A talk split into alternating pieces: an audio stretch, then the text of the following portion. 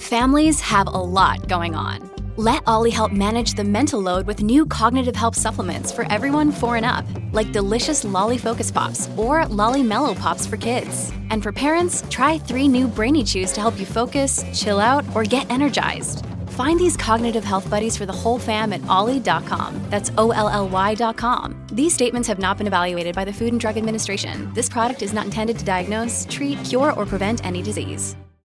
Many of us have those stubborn pounds that seem impossible to lose, no matter how good we eat or how hard we work out. My solution is PlushCare.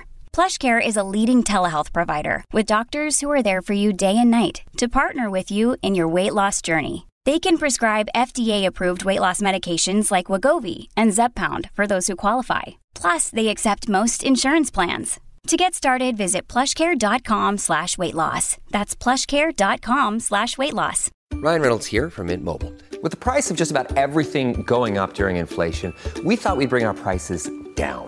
So to help us, we brought in a reverse auctioneer, which is apparently a thing. Mint Mobile Unlimited Premium Wireless. How to get 30, 30, how to get 30, how to get 20, 20, 20, how to get 20, 20, how to get 15, 15, 15, 15, just $15 a month? Sold! Give it a try at mintmobile.com/switch. $45 up front for 3 months plus taxes and fees. Promo rate for new customers for limited time. Unlimited more than 40 gigabytes per month. Slows full terms at mintmobile.com. Welcome to the New Books Network. Hello, everyone, and welcome to New Books in Anthropology, a channel on the New Books Network. I'm Reagan Gillam, a host on the channel, and today I'm talking to Dr. Natalie Valdez, who is the author of the book, Weighing the Future, Race, Science, and Pregnancy Trials in the Post-Genomic Era, published by the University of California Press. Dr. Valdez, welcome to the podcast.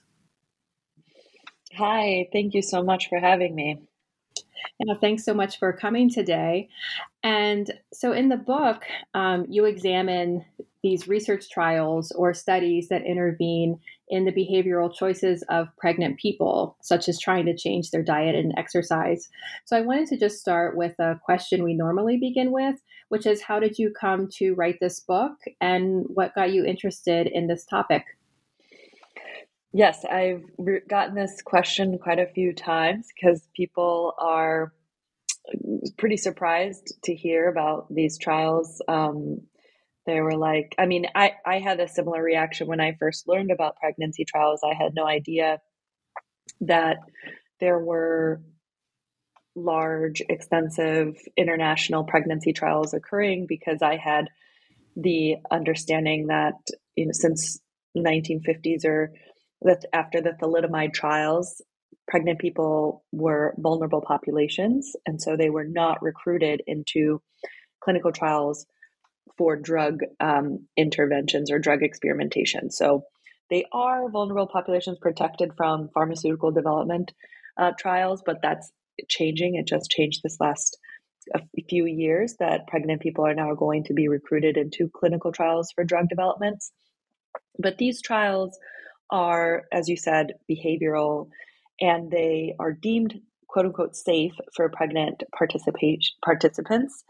And the way that I've gotten into studying pregnancy trials is, of course, retrospectively sounds linear, but in the moment was a kind of a maze that I was just trusting my intuition to be curious about maternal health interventions and nutritional interventions in general. So my background is that in my undergrad research, I participated in nutritional interventions in the Department of Psychology, and I was doing research in medical anthropology. So I have a long background working in nutritional interventions, and I was really interested in public health. And in my grad application, I had pitched a project on metabolic illness for in and around the U.S.-Mexico border. So I was thinking about those ideas. I was thinking about nutrition and food. And I had explored a lot of different iterations of this project in my first 3 summers of grad school.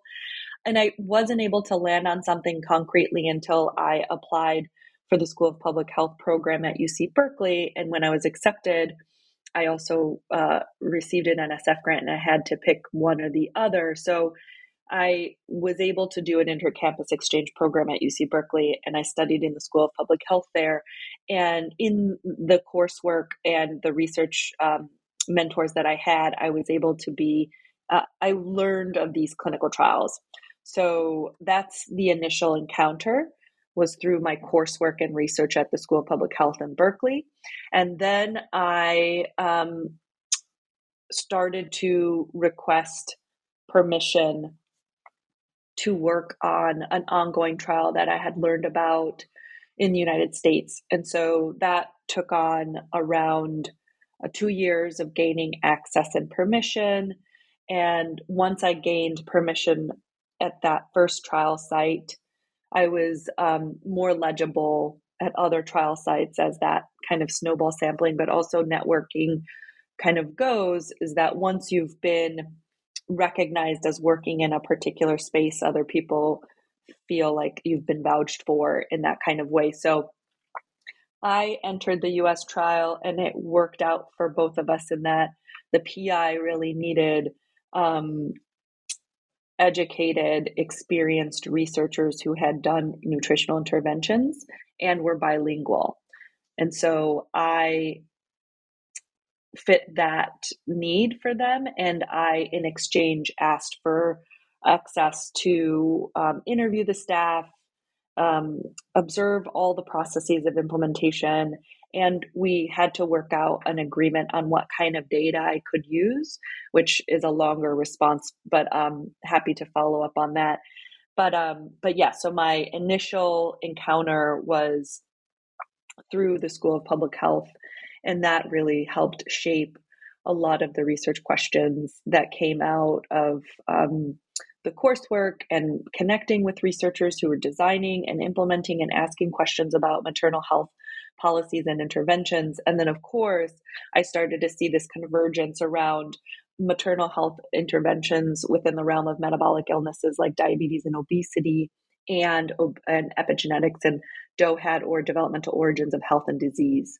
So there's a convergence that occurs in these spaces that I bear witness to as clinical trials are drawing from epigenetics and DOHAD to justify the value of intervening during pregnancy because it is framed as a critical period of development. And so, of course, these interventions and diet and exercise had a longer history, and I go into that in my chapter 2. But there's a particular moment in the 2010s, 2013, 14, that clinical trials started to draw on this literature in DOHAD and epigenetics to further justify these kinds of interventions. So that's a roundabout way, but hopefully it makes sense that I explored a lot of interdisciplinary areas across medical anthropology, STS, and public health. And those exploratory kind of experiences led me to encounter pregnancy trials. Mm-hmm. Yeah, that definitely makes a lot of sense. And I think it's so important to hear how people came to these topics, because one might think it's just one linear drive to one topic. And as you say, it's, you know, there's a process and a series of discoveries for the self that leads you to a particular area. And so I guess building off of that, I wondered if you could tell us about the setting for the research to these pregnancy trials. As you said, that you didn't know about the trials. I also had no idea that such trials existed. However, I probably shouldn't have been surprised, because I myself have taken part in other human research trials, you know, in the past. But the trials in your book are recruiting pregnant people for scientific research. So I just wondered if you could tell us, you know, what are the researchers hoping to find out? What are pregnant people expected to do generally to participate in the research? And what countries did you focus on? So if you could just generally orient us to the research setting. Yeah, absolutely. So pregnancy trials are not, they don't look exactly the same everywhere, but they are designed in very similar ways. So that's to say, the infrastructural support for where a trial is implemented can vary. depending on whether or not that trial site is associated with a teaching hospital in a large urban area or a smaller clinic in a rural area. And so the settings can look differently based on those kinds of factors. I focused on clinical trials that were on particular sites in the United States and the United Kingdom. The clinical trial in the United States had several sites across the country. I only focused on one main site. And these clinical trials are often part of larger consortium trials, which with a consortium is a collection of trials. So the NIH and NIDDK, various national health institutes for health research were funding these clinical trials across the country. The site that I was working on in the US was not associated with a public teaching hospital, which meant that we as staff members had to visit clinics, private and public clinics, and recruit from their waiting rooms, basically. So we would go into a prenatal clinic, like a maternal health clinic, and wait in the waiting room and try and catch people in their first prenatal visit, at least between 7 to 12 weeks gestation. They really needed to be recruited and randomized into the clinical trial by 14 weeks gestation, no later than 16 weeks gestation, because the variability increases in a lot of different areas after that. So we had a crucial period of time to recruit. Recruitment looks really differently in different locations. So if you are in a clinic in a more rural area, you're not going to have access to the large databases in clinical in hospitals. So the numbers are harder to reach. It's very arduous and exhausting, hours and hours waiting to collect, to be able to even encounter pregnant people in the clinics. So that's what it kind of looks like for recruitment in a smaller versus a large teaching hospital. I then also had the experience of working or observing in a larger teaching hospital in the UK that this hospital was handling over 1,200 births a year. And so because this was also a teaching hospital within the national health system or the NHS in the UK. And so these settings create a standardized kind of universalized system such that every researcher associated with the trial had access to a database that had all the information for anyone who came in through the hospital. And so that was a huge resource for recruitment. And you basically looked at this database. You knew when somebody was going to have an appointment for their first prenatal appointment. You knew their BMI, which was a body mass index, which was really important for eligibility for these clinical trials. And you'd go from one floor down to another floor to recruit. And so that was a very immediate kind of, everything was centralized at that teaching hospital. So the labor and the time and the effort looks really differently if you're trying to recruit from multiple clinics versus a large teaching hospital. And of course, these are trials that are funded by national agencies. And so they're carried out in a very large international context too. So the clinical trials that I worked on were also in conversation with each other because they're doing these large, similarly designed clinical trials on pregnant populations using interventions of diet and exercise. Can you remind me of the rest of the questions? Does that give you a little bit of an idea of what it looks like, the setting for clinical trials? Oh, definitely. And the other question was, what are the pregnant people expected to do to participate? Oh, right. So in order to be eligible for these clinical trials, like I said, you have to have a viable pregnancy. You have to be within a certain gestational age. You have to have a BMI. In the United States, the BMI cutoff was 25. And in the UK, the BMI cutoff was 30.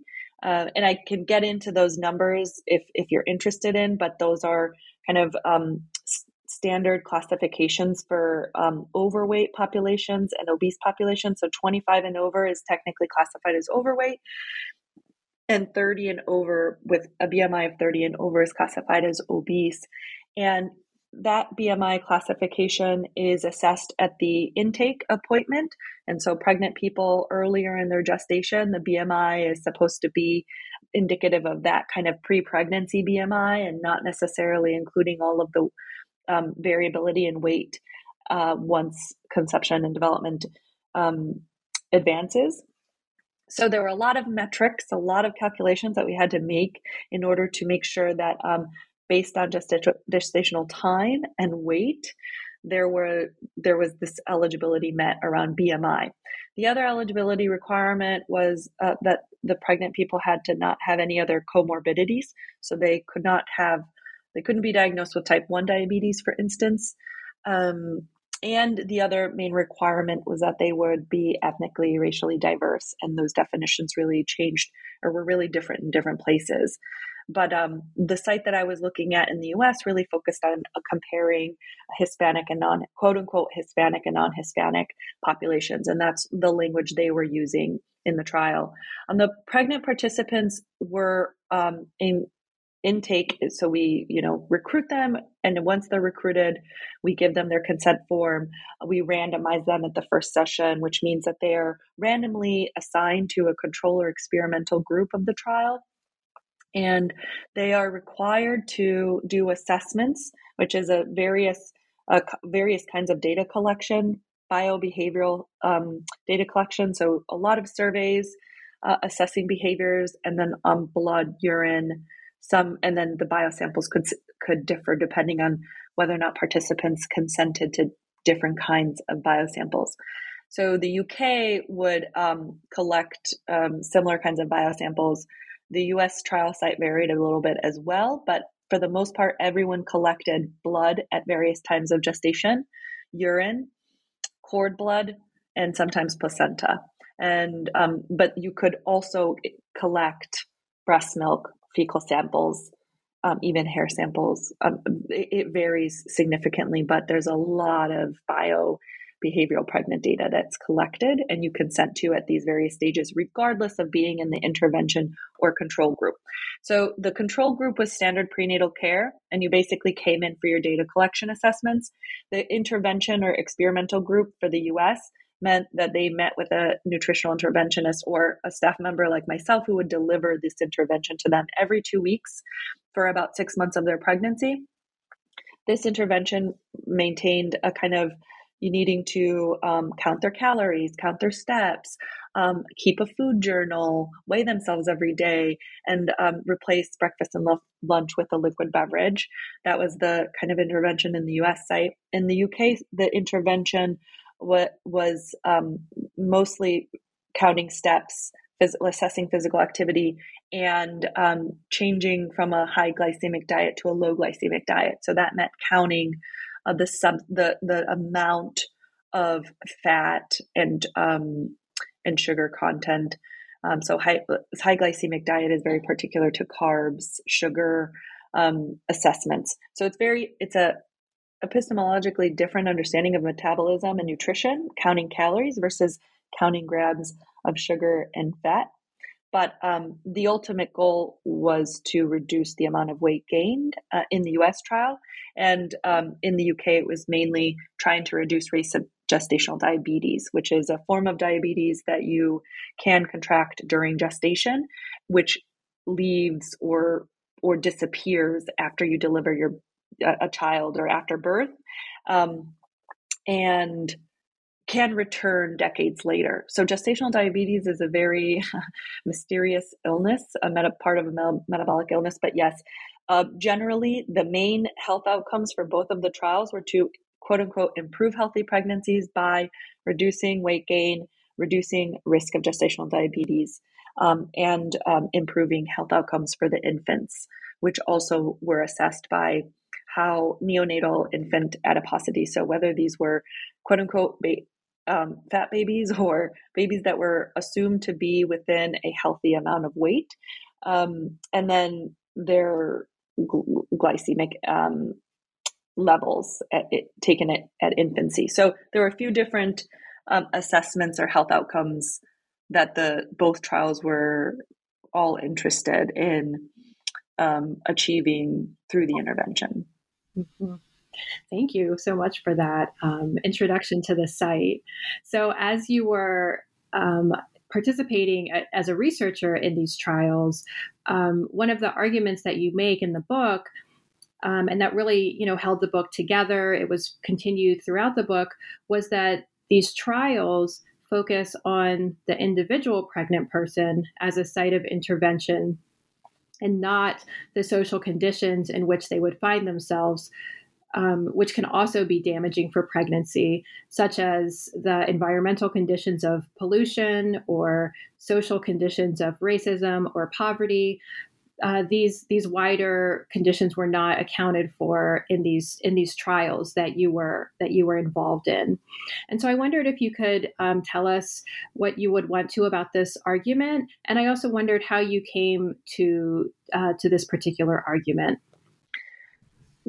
Right. So that's absolutely one of the kind of findings in terms of thinking about what is the focus in these trials. And so thinking about the individual in relation to the structural or the population is a long-standing point of inquiry for sociology, anthropology, epidemiologists. And so it's not necessarily a new finding nor a new argument, but I make the case that these particular kinds of scientific theories and methodologies and technologies are exacerbating the individualistic focus in particularly new ways in a 21st century post-genomic context. So as social scientists, we've consistently come to this conundrum around how does the individual relate to the larger population and how is that relationship studied? And so I think my work contributes to that kind of curiosity by bringing in unique ethnographic insights from ongoing clinical trials that simultaneously draw on large population ideas about population health and public health interventions, but then narrow it down to the individual. So there's a very unique process in the clinical translation of these ideas at practice in the sites that I'm looking at. So the reason that I came up to this argument really is drawing on a lot of the literature that has already come up in medical anthropology, social epidemiology around how do we think about population health and this question that's been becoming more significant in the last few decades around precision medicine and predictive medicine that's really taking on an individual attention to customizing your health based on your own particular kind of genomic sequence. And so there is this interesting resurgence around the precision predictive that centers on this very particular kind of genomic expression at the individual scale. And then, of course, needing to create population-level interventions. So the pregnancy trials and pregnancy trials within a post-genomic era are really offer up a great site for thinking about these longstanding questions. And the main thing that I want to assert is that it's of course there is an issue with only focusing on individuals. But the main thing is that this kind of focus is political. So redistributing a ton of national and international resources into clinical trials that are extremely expensive to run in order to test interventions that will show whether or not individual behavior change can effectively address chronic illness is it's kind of like it's a broken record. Like we could cure diabetes and obesity if only you'd stop eating that donut, or if only you went out for a walk a little bit more. So this is also within the field of metabolic illness, a very common trope. But when we look again at this kind of like, how do we create population level interventions that work for everybody, but then also cater it to an individual? And then how do we reinvest our health resources into these spaces? I try to emphasize the very particular kinds of power relations and politics, especially around race and racism, that emerge at these levels. So my main comment is that individual interventions need to be read as symptomatic of systemic racism and not actually a solution to broader metabolic illnesses that plague predominantly poor people of color. So this becomes really important to emphasize. So it's not just that like we need to focus on the structural, which is a point that I'm making, but the reason that I'm making that point is that these individual interventions are assuming that poor brown and black bodies are in fact riskier and they need to be targeted for interventions.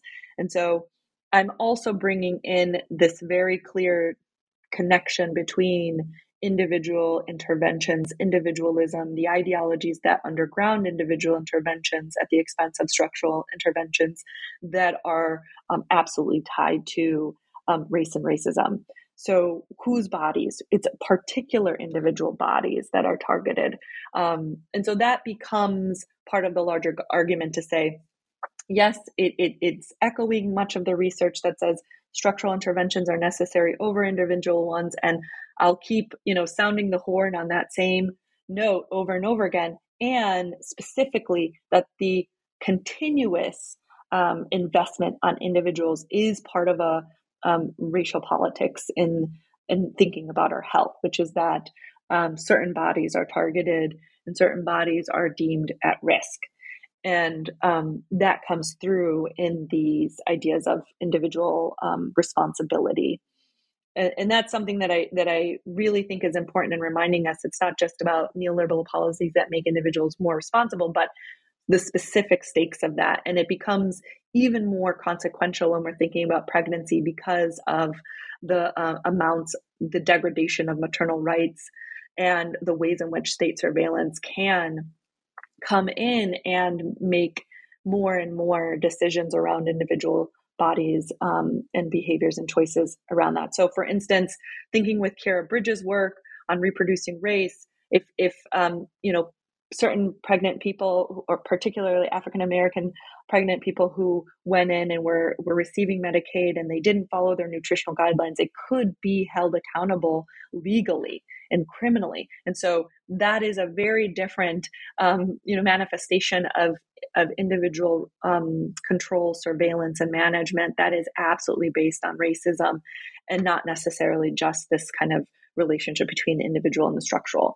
So emphasizing that as part of the agenda here, alongside many Black feminist scholarship that have been writing on reproduction and racism in these same spaces as well. So I'm hoping that we unfortunately haven't come that far from the decades of scientific kind of evolutions, revolutions, paradigmatic shifts, that we have to say the same things over and over again. But I am hopeful that this particular kind of site will land on people in a way that makes it urgent to rethink the way in which we invest in population health and maternal health in particular. Yeah, that's so important, what you just said. And I'm going to follow up then with what you're talking about race and racism, power, and racial politics, because of course, in the book as well, you state that race doesn't cause disease, racism does. And I thought this was so important in thinking about just health and medicine in general. We've seen with COVID-19, the pandemic, how African-American and Latinx populations have died at greater rates. And so I thought these findings around race are, they have continued salience in so many different aspects. And for you're looking again in these pregnancy trials, and they seem to be carried out in ways that did not align with this emphasis on racism rather than race. And so how did the trials treat race during recruitment and the carrying out of research? And how does racism make people sick? Oh, great questions. So the trials treat categories of race as classificatory forms of organizing populations. And that is very common in the ways in which racial classifications and racial categories have been used in public health since the 1993 NIH mandate to recruit, quote, women and minorities into clinical trials. And so, of course, we have the work of Stephen Epstein and the politics of inclusion that lays out this kind of the aftermath of that initial policy. And, you know, now I'm here thinking we're 30 years after this initial policy intervention made at national levels, and the UK is following this as well, which is why they recruit ethnically diverse people, uniquely defined. But in the US, it was categories of, you know, African American, white, Native American, quote unquote Hispanic. Those were the main categories that they were trying to recruit, and different sites across the United States were set up in order to recruit particular populations because those sites had a demographic that could meet those requirements, recruitment, the target population for recruitment. So that's why they spread out across the country in order to meet those numbers. But it is extremely difficult to recruit ethnically diverse pregnant populations in general, because it's hard to, there are a lot of different reasons for that, and I can kind of get into with it. But the question about race is that they are using these race as a classification category only. And we know that these categories are unstable. They are often inaccurate in representing individual experiences or understandings of personal identity. And they're not rigorously used or in a standard way. So Hunt and Megyesi's work have shown that in a lot of the use of racial categories in genomic research is different for every different research project, and that's the same for clinical trials. I've also found that different clinical trials will use different sets of classification systems, and that's, you know, coming out of one of my articles in Medical Anthropology called "The Improvisation of Race in Clinical Trials," which is, you know, when you're recruiting somebody and you ask them, "What do you identify?" You have five, and you give them five categories, and people are like, "Well, you know, for instance, this would be the case for some folks in the U.S. where they identify as Afro-Latinos or." And that category really presented a challenge because the groups were either Hispanic or non-white Hispanic or non-Hispanic white. And so it was just a very complicated, ambiguous zone. And so when we're thinking about these complexities at an individual level, how do people identify? And then how does that match up to categories that are imposed from the design table or at a population level? There's a lot that gets improvised and kind of, you know, very much somewhat made up in the process of filling out those surveys. And in the UK, it was similar because they actually had a classification 1 through 10, which like was a much more complicated classification system. But then they used another one on top of that was only 4 categories. So this is all to say that the classifications of race are a limited measure of organizing populations, which is why I really tried to make the emphasis in the text that comparing groups across race does not address the underlying force that shapes differences in health outcomes. And that force is racism. And so if we're trying to address disparities in health across race, but we refuse to study racism, we will continuously reproduce studies that find disparities in health, but do not address or intervene on those disparities. And so the use of race in these clinical trials is similar to in other research, which is that it's descriptive and mostly inaccurate in assessing experiences on the ground level.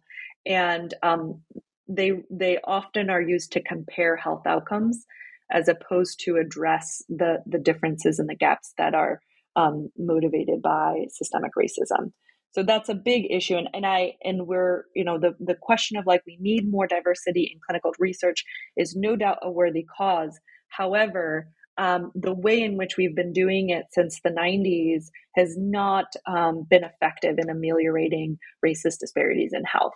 And so the book is really trying to make a case for thinking about racism as a health variable that should be studied and taken seriously well and beyond just the recruitment of ethnically diverse categories of groups of people.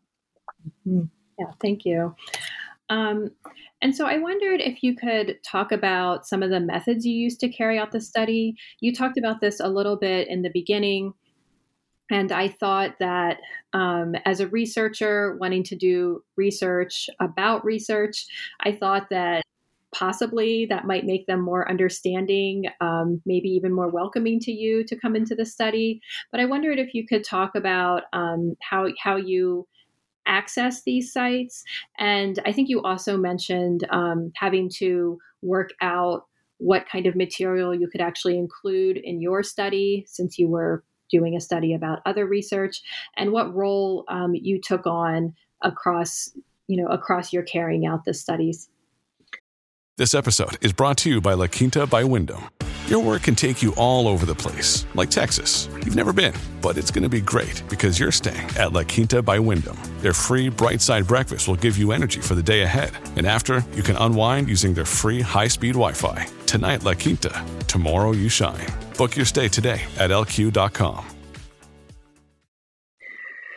Yeah, so that's a big question, and I really puzzled through how to talk about it because, as you can tell, even in just these questions, there's so much material to lay out, and that was one of the biggest challenges in writing the book is what background context do I foreground and what do I kind of leave out, and that was really because this book could have been like volumes if I was going to go into detail into all the different things that went into these trials. And I have decided to expand a reflection on my methodological approach in a Medical Anthropology Quarterly paper that should be coming out in the next year or so. But basically in that paper, I outline, and I'm much more transparent and vulnerable about the process of methodologically accessing clinical trials and specifically the notion of studying up in anthropology. And here in that paper, I'm really reflecting on what it means to study up in a, study up from the margins and in a, white supremacist, heteropatriarchal capitalist cultures. I mean, cultures being context that I was thinking about in these spaces, but those dynamics are still at play. And so the power relationships in gaining access were very different than the power relationships I had been taught in my ethnographic methods courses and feminist ethnographic methods courses, because, of course, in the, when we're thinking about the push, the reflection on methods in the 80s, and I'm thinking about Joan Scott's piece, Can There Be Feminist Ethnography? The idea was that people were studying and researching vulnerable populations, and that these methods and protocols and ethics were developed in light of that kind of a power relationship, and that there would never be a kind of flattening out of those relations of power. And that's very useful, and I teach that to my students today. And then when I think about the intersection of those feminist guides and ethnographic methods and STS, which is the space that I'm finding myself in, which is an ethnography of science, an ethnography of the laboratory, in which these are spaces that are often populated by predominantly white women, white men, and they're in elite academic spaces because most, if not all, clinical research is designed and funded in the global north. And I use that as in a critical sense to talk about the materialization of race and empire. So to think that only particular spaces in the globe have the money to design these trials, but that influence the rest of population health is a power dynamic in itself, influenced by colonialism and imperialism. And so I found myself as one of the a graduate student who, a Latinx graduate student who's trying to do research in these areas. And because I had gone through the NPH kind of program and curriculum, I was also seen as just a graduate student. And so the mentoring role started to play a significant kind of dynamic. So that's a power relationship in and of itself. But I think that I was seen as a graduate student trying to learn, and that, yes, I was at the interdisciplinary space of maternal epidemiology and anthropology. And so the scientists were kind of like curious, and also I had skills to share. And so it seemed like a mutually beneficial at that moment. But I also just didn't have that much leverage to negotiate access or data, so permission. So in that sense, I was really at the mercy of the scientists who were willing to be open to my presence. And I was going to I had to agree to whatever kind of access I could get. So that encounter I was not prepared for. My certain kinds of methodological epistemologies did not prepare me for what it means to be a researcher, that it has to study up into powerful situations in which I'm not necessarily holding a lot of leverage. So in that situation, I agreed to being able to study my own experiences as a staff member at the U.S. trial and interview other staff members and review all of the documentation and recordings from that the trial produced. So I had access to a lot of data. I just did not have access to interviewing pregnant participants enrolled in the clinical trials because of IRB purposes. And so that was one of the main constraints. I also decided to anonymize everyone, even though these are public scientists and these are publicly funded trials. And so everyone has access to these public records. I still tried to protect any anonymity because I didn't want it to be about individual scientists. It's about systems of power that perpetuate and at some points foreclose the creativity of science and the thinking of new ways of bringing in new science and thinking about them in creative ways. And so I wanted to focus on relations of power, not individuals, in my analysis. And so I was okay with that was important to try to protect anonymity in that sense, even though the scientists didn't ask for me to do that explicitly, but I went ahead and did so anyways. I also am very well aware of the fact that when I was in the field, and this is something else that I write about in the upcoming MAQ paper, is that I had heard, in the grapevine of people who are studying up in STS and who are women of color, that, scientists are some of if you're working with elite scientists, and you ask, okay, I'm going to record you, and do you agree to sharing your identity? And they sign the contract and everything. And that still doesn't protect from the researcher, particularly the anthropologist in this case, from being sued afterwards if the write-up does not align with the interviewee's imagination of what was going to come out of that. So I was very careful in thinking about the reality and the risk that anything that I write could not be what people had assumed I would write about. So there was no way for me to control that gap in interpretation and assumptions around what came out of this. But I definitely was very, very careful in explaining multiple times, repeatedly, like I am an anthropologist and I work on the trial and I'm collecting my own observational data for the purposes of anthropological research and study and publications. And I'm anonymizing, and this is how I'm thinking about using the data in these different kinds of ways. And for my first publication on the trial, which came out in 2018, the preparing that manuscript, I did share it with the PIs. And in one of the labs at the US, they actually read the article as a journal group.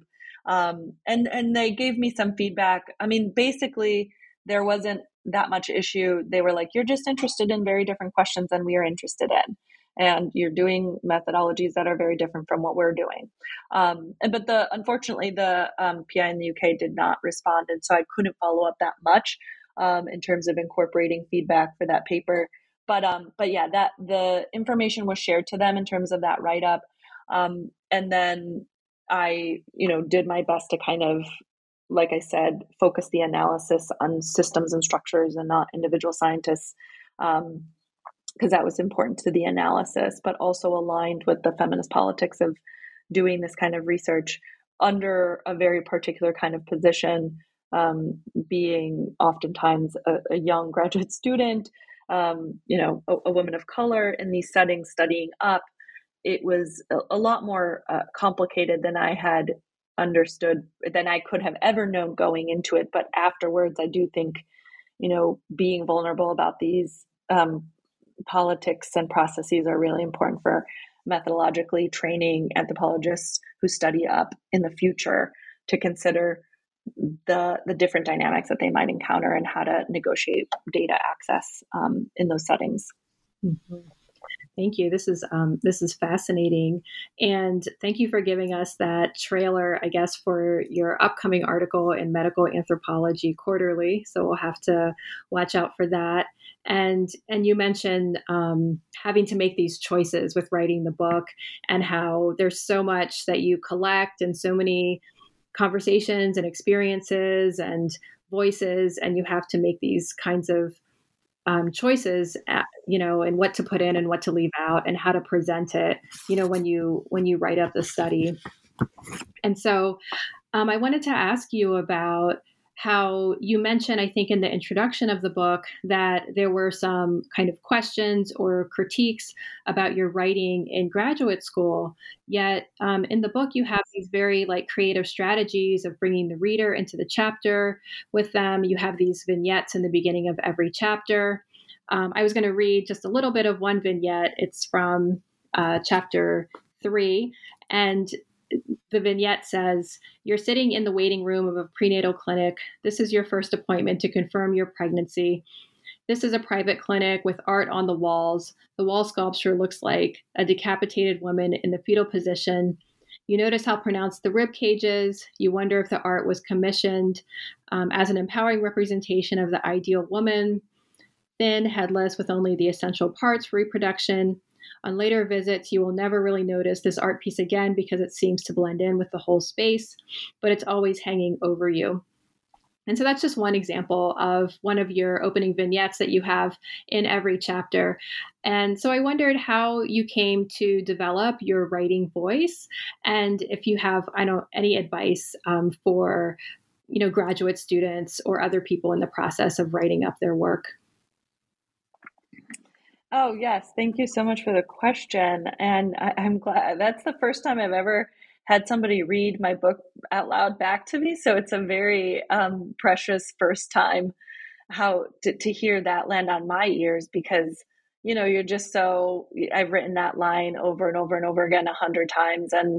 But to have somebody else read it to me, I was like, oh, wow, that did make the impression that I was hoping it made, but it was completely intangible for me to feel that. I was just hoping that it would land on readers in that kind of way. So thanks for reading that back to me. The development of the writing voice was a long journey, a very long journey that goes back to my relationship with writing and, insecurities and anxieties and imposter syndromes. I did not, I really struggle with writing. And so I think that what you read now really came out of an intentional effort to develop a sense of voice. That was one of the best pieces of advice that I got in writing the book, is that you need to develop your voice. You need to be confident in what you're going to say and how you want to say it and who you want to say it to. But it requires a lot of self-knowledge, self-awareness, self-confidence to develop a voice. And it also requires a lot of healing with the kinds of insecurities. And as my good colleague, Emily H. Storr, has said, you have a a white supremacist internal voice that's always trying to knock you down when you're trying to write. And that was for me the experience of this like internal voice that would always say, you know, this isn't good enough, like this doesn't make sense, this is really bad writing, and you know, it's not going to matter to anybody. But to kind of situate those voices into the larger system and disconnect those voices from an internal sense of self was really important for me in my process, along with, you know, obviously a lot of therapy. But in the last few years, I was able to connect with a queer BIPOC writing group, and that fundamentally changed my writing and thinking. It was one of the first times that I really got a chance to just think and write with queer people of color, and in an interdisciplinary setting. I was the only anthropologist in the setting, and so I got to learn from performance arts and English and complit and translation studies. And they brought to me this reading of literature and writing of literature that really brought so much light and energy into my voice, because I never really felt comfortable writing in the kind of like Yearts's thick description and ethnographically thick and bring the people to life and, you know, or the poetic kind of narrative, beautiful writing that other folks can manage, and in anthropology that I just didn't have that style. And so I kept thinking, what's another style that felt more comfortable to me? And while I was reading a lot of Claudia Rankin's work and other poetry alongside this very real constraint that I could not write specifically about any individual pregnant person, and that in order to anonymize them. And so I had to first cut. One of the two ways to address this was like creating composite ethnographic characters, which I can get into. But the other way was to create a second person vignette that would kind of obviously satisfy the requirement for anonymity, but also it served another purpose, which was to place the reader into this position, create a sense of empathy, and analytically intervene on kind of materialize the argument, which is that everyone participates in these processes, even though we've created the myth that it's individual, and even though we've created this myth that it is essentially only biologically, quote unquote, assigned females who participate in gestating and birthing. And so I think that the second person vignette really helped me kind of make that intervention real, create anonymity, and write in a style that was a little bit more comfortable to me and diverged a bit from the traditional anthropological description, but was very well developed in literature and in other areas that it was great to kind of see. And, you know, this isn't just there were other people that were also doing this. For instance, in the introduction in Renee Almeling's book and in the introduction of Jill Fisher's book, which is really trying to kind of get people to get into these spaces that are very, very hard to access. And so, but I wanted to do it one further by really making a political statement around who is specifically imagined to take on these positions. And it could have gone both ways. I know my reviewers kind of were split on this, and then but I think that they could kind of see the through line by the consistent returning to this voice in lots of different kinds of ways throughout the piece. But the other purpose for this writing style was to be able to kind of share an essence of the chapter in a way that a lot of quotes at the beginning kind of tend to do.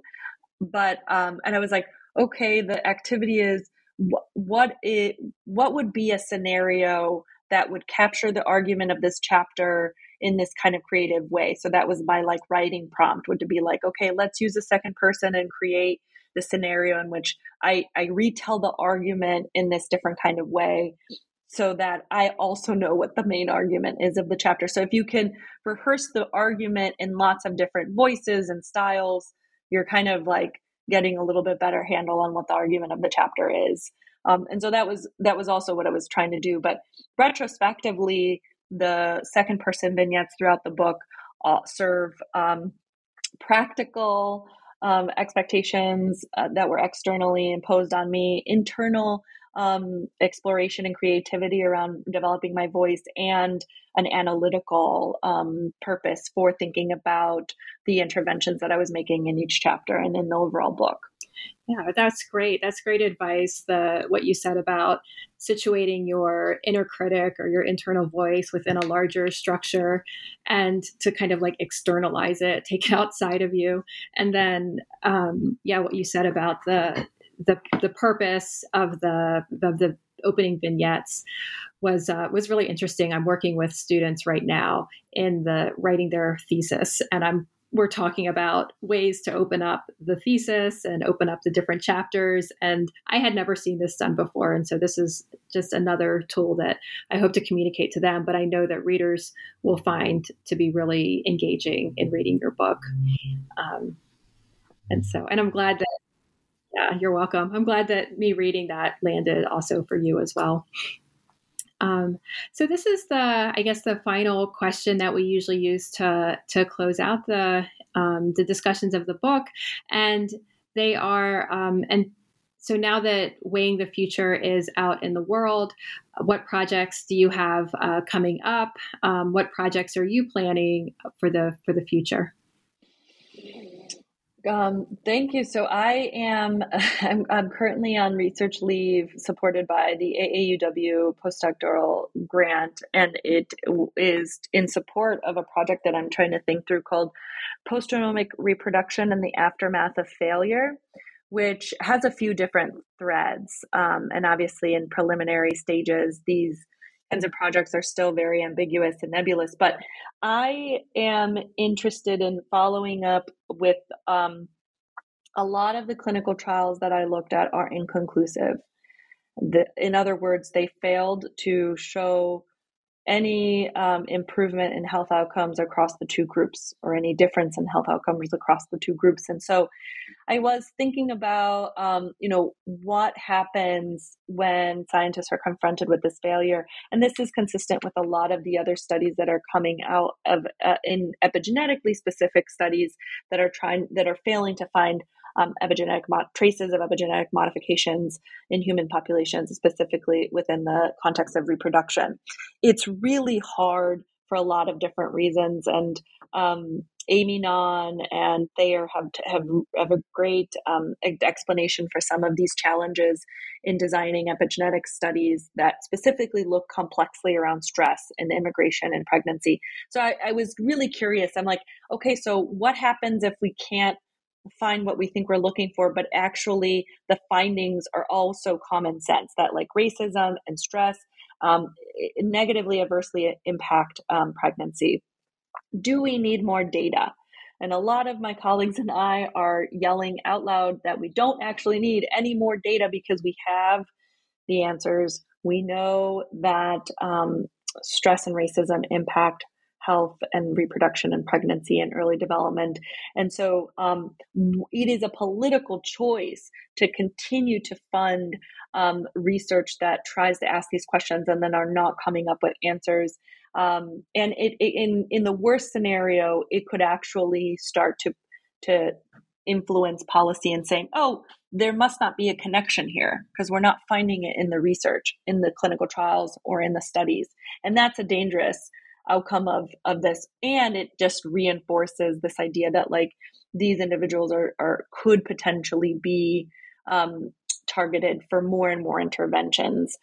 So that is an area that I'm thinking about, and also is very much related to the expansion of ideas around intergenerational trauma and the ways in which we're trying to think about that scientifically.